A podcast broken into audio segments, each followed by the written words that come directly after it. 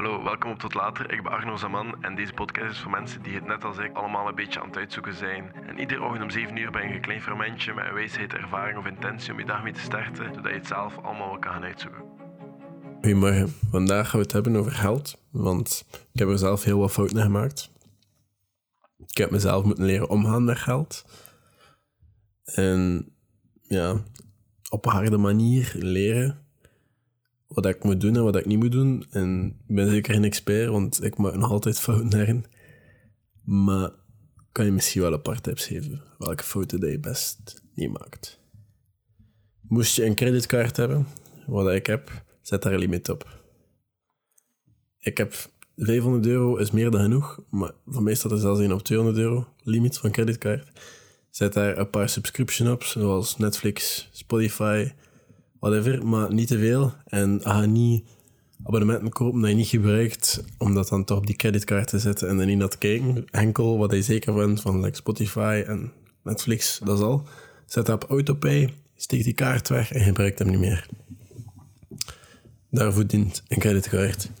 Maar ja, maak die fout niet dat je er heel wat andere subscriptions mee dat je eigenlijk niet nodig hebt. Of dat je signed up voor je subscription, wat zodanig makkelijk is, omdat je security nummer van achter, kent, van en je tegenwoordig met alles zelfs niet meer het volledige nummer moet intikken. Maak die fout niet. Gewoon de subscriptions die je nodig hebt, autopay en er niet meer over nadenken. En het volgende is niet te veel betalen. Zelfs zonder creditcard is mogelijk om te veel te betalen. En geen geld hebben is niet zo slecht als in schulden zitten. Nu, wij zitten wel minder snel in schulden dan Amerikanen, maar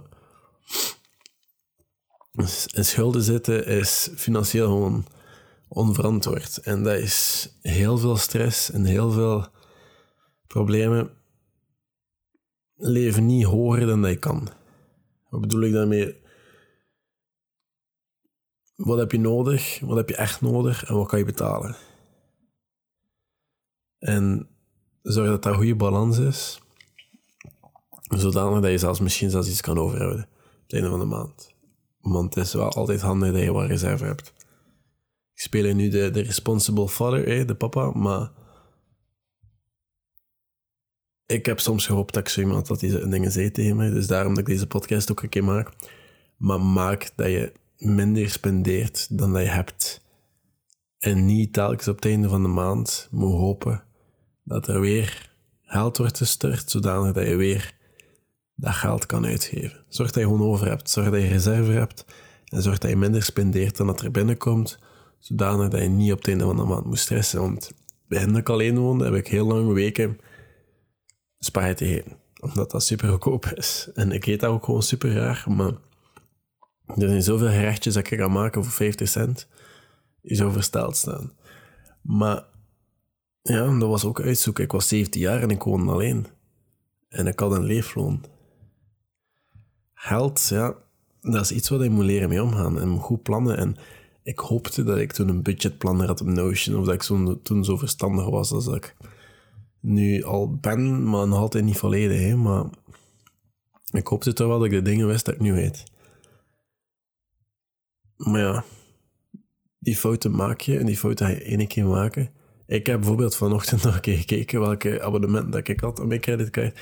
En er stonden daar een paar op dat ik echt niet nodig had. En dat ik vanochtend heb opgezet, opgezegd. En dat heeft mij op het idee gebracht om deze podcast op te nemen.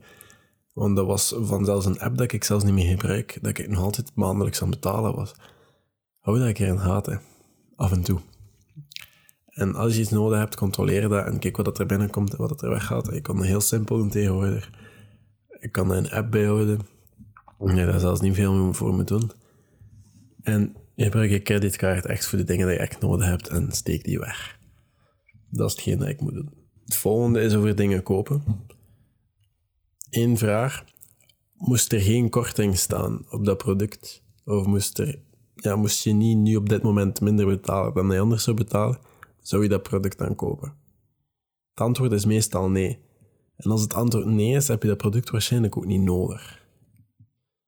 Tenzij dat je het echt, echt, echt nodig hebt en dat dat je nu pas het genoeg kan permitteren omdat het op korting is. Maar dat komt heel of zelden voor.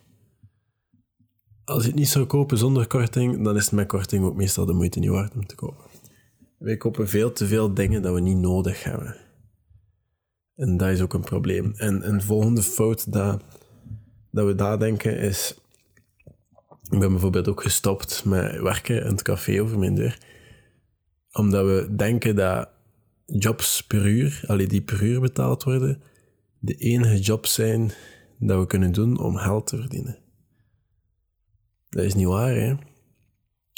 Als het komt om geld te verdienen als student bijvoorbeeld, dan ga je waarschijnlijk ervan uitgaan dat je jobs per uur kan krijgen in de horeca of de campus zelfs of whatever, dat dat je enigste optie is. Maar er is zeker niks verkeerd met zulke jobs. Ik heb heel mijn jeugd zulke jobs gedaan. Ik heb er superveel geleerd. En dat kan een heel goede manier zijn om geld te verdienen, zeker in de zomervakantie. En om vrienden te maken en zelfs nuttige ervaring kan je daarmee opdoen. Maar het is ook heel nuttig om te weten dat je andere opties hebt. En dat kan een kind of freelancing bevatten of ondernemen ik kan een kleine business opstarten en ik kan zelfs van mij part gras gaan maaien in die business en dan dat zelfs automatiseren door buurjongetjes gas te laten ik ben nu nu met mijn hoofd aan het laten denken, nee, het pure standaard American Dream voorbeeld, maar dat kan, hè. En het is qua, allee, dat is één iets dat ik ooit heb gelezen in een boek en ik ben er enorm anders over bij nadenken. Het is veel meer waard om per opdracht te werken dan per uur. Per opdracht kan je veel harder je best doen en dan je verdient gewoon veel meer per opdracht dan per uur en je levert ook hoger kwaliteit. Het is zowel voor de klant als voor jou meer valuable. Een andere fout dat veel mensen maken in verband met geld is mensen die binnenkort afstuderen, bouw je LinkedIn uit bouw dat op, dat is je cv tegenwoordig. Zorg dat je enkele connecties hebt, zorg dat er al dingen op staan, zoals certificaten dat je hebt of wat je studeert. En post er af en toe iets op, dat moet echt niet veel zijn, maar wees een beetje aanwezig, want ik post daar echt weinig op. En ik krijg jobaanbiedingen. Het is maar een tip, maar ik denk dat heel veel mensen pas beginnen solliciteren als ze afgestudeerd zijn. En ik denk dat dat een gemiste kans is ik ben nog niet, niet bezig met solliciteren, maar het tip kan LinkedIn zijn. Als je daar nog niet hard mee wil focussen misschien volgend semester al een beetje wil kijken, deze stage of whatever. Maar ik denk dat dat gemiste kans is als je na je studies pas solliciteert. En moest je nu echt binnenkort afstuderen en je wil het serieus doen, er zijn genoeg werkbeurzen. Er zijn je kan netwerken op verschillende evenementen met personen of via Instagram of social media of LinkedIn. Er zijn verschillende manieren. Wees geen, wees creep. Doe dat professioneel. Je kan naar bedrijven mailen of bellen of vragen voor informationeel interviewen of vragen of dat je daar even mag meedraaien, gratis dus noods. Je kan voor een verschillende aantal jobs kan reageren op vacatures. Doe iedere week vijf vacatures, doe dat consistent. En plots ga je wel een job hebben die je nice vindt. En ja, je kan niet al reageren op vacatures voor volgend jaar. Het gaat wel meer zoeken zijn. Maar ik denk wel dat dat kan. Dan, ik ga er niet van uit, maar moest je al die dingen gedaan hebben wat ik hiervoor heb gezegd, en je hebt extra cash liggen, dat je nooit gebruikt, omdat dat reserve is, of zelfs geen reserve, het is reserve van het reserve en dat ligt daar gewoon, is het een fout om dat niet te investeren. Zou dat niet direct in crypto doen. Ik ken daar ook te weinig van, dus ik kan daar ook geen advies over geven. Ik ben geen financieel expert, ik kan daar ook geen advies over geven, over al die dingen. Maar ik weet gewoon, geld dat stil zit, maakt geen geld. En er zijn genoeg manieren om jezelf te informeren over investeren, zodat je daar een slimme beslissing kan maken. En tegenwoordig kan je ook jezelf laten informeren naar mensen die je helpen om te investeren. Maar puur cijfermatig, dat is dan iets waar ik wel wat beter in ben. Hoe jonger dat je bent met investeren, logischerwijs hoe langer dat je geld kan groeien. Dus hoe kleiner dat je rente ook is, hoe jonger dat je begint daarmee, hoe langer dat je geld kan groeien, maar je gebruikt dat geld toch niet. En wat is het over 30 jaar of zo, heb je plots weet niet hoeveel geld daarvan. Zelfs een paar jaar kan mega veel voor, grote voorsprong geven. Meer extra geld. Door een paar jaar extra te nemen. En dat is heel maf ten elkaar. Er bestaat ook zoiets als compound interest. Ik weet daar niet genoeg over, maar het komt er gewoon op neer. Hoe langer dat je groeit, hoe langer dat je begint met investeren, hoe langer dat je geld kan groeien. Ja. en dan ga je compound interest creëren, waardoor dat je door een paar jaar verschil veel meer geld kan krijgen. Dat erbij komt. Na het geld dat je geïnvesteerd hebt in natuurlijk.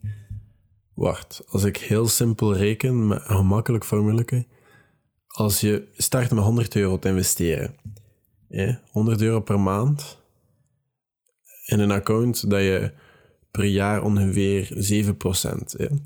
Ik heb dat hier net uitgerekend. Ik hoop dat het correct is.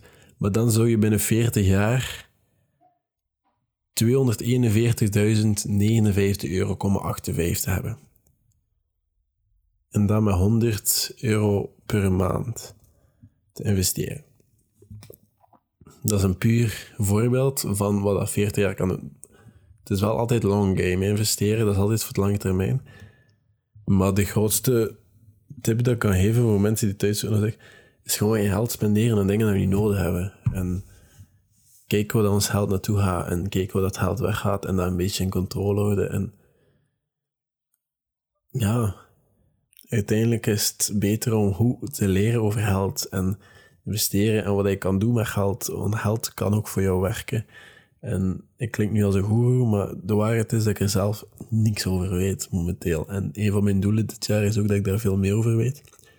Dus dit is wat ik er nu al over weet. En dat heb ik in deze podcast gedeeld. En ik hoop dat je er iets aan hebt. Als je er niks aan hebt, dat is ook oké. Dan ben je mij waarschijnlijk al een stapje voor.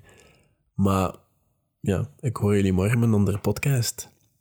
Als je het goed vond, kan je altijd een comment achterlaten op Apple Podcast. En dan hoor ik jullie morgen. Tot later.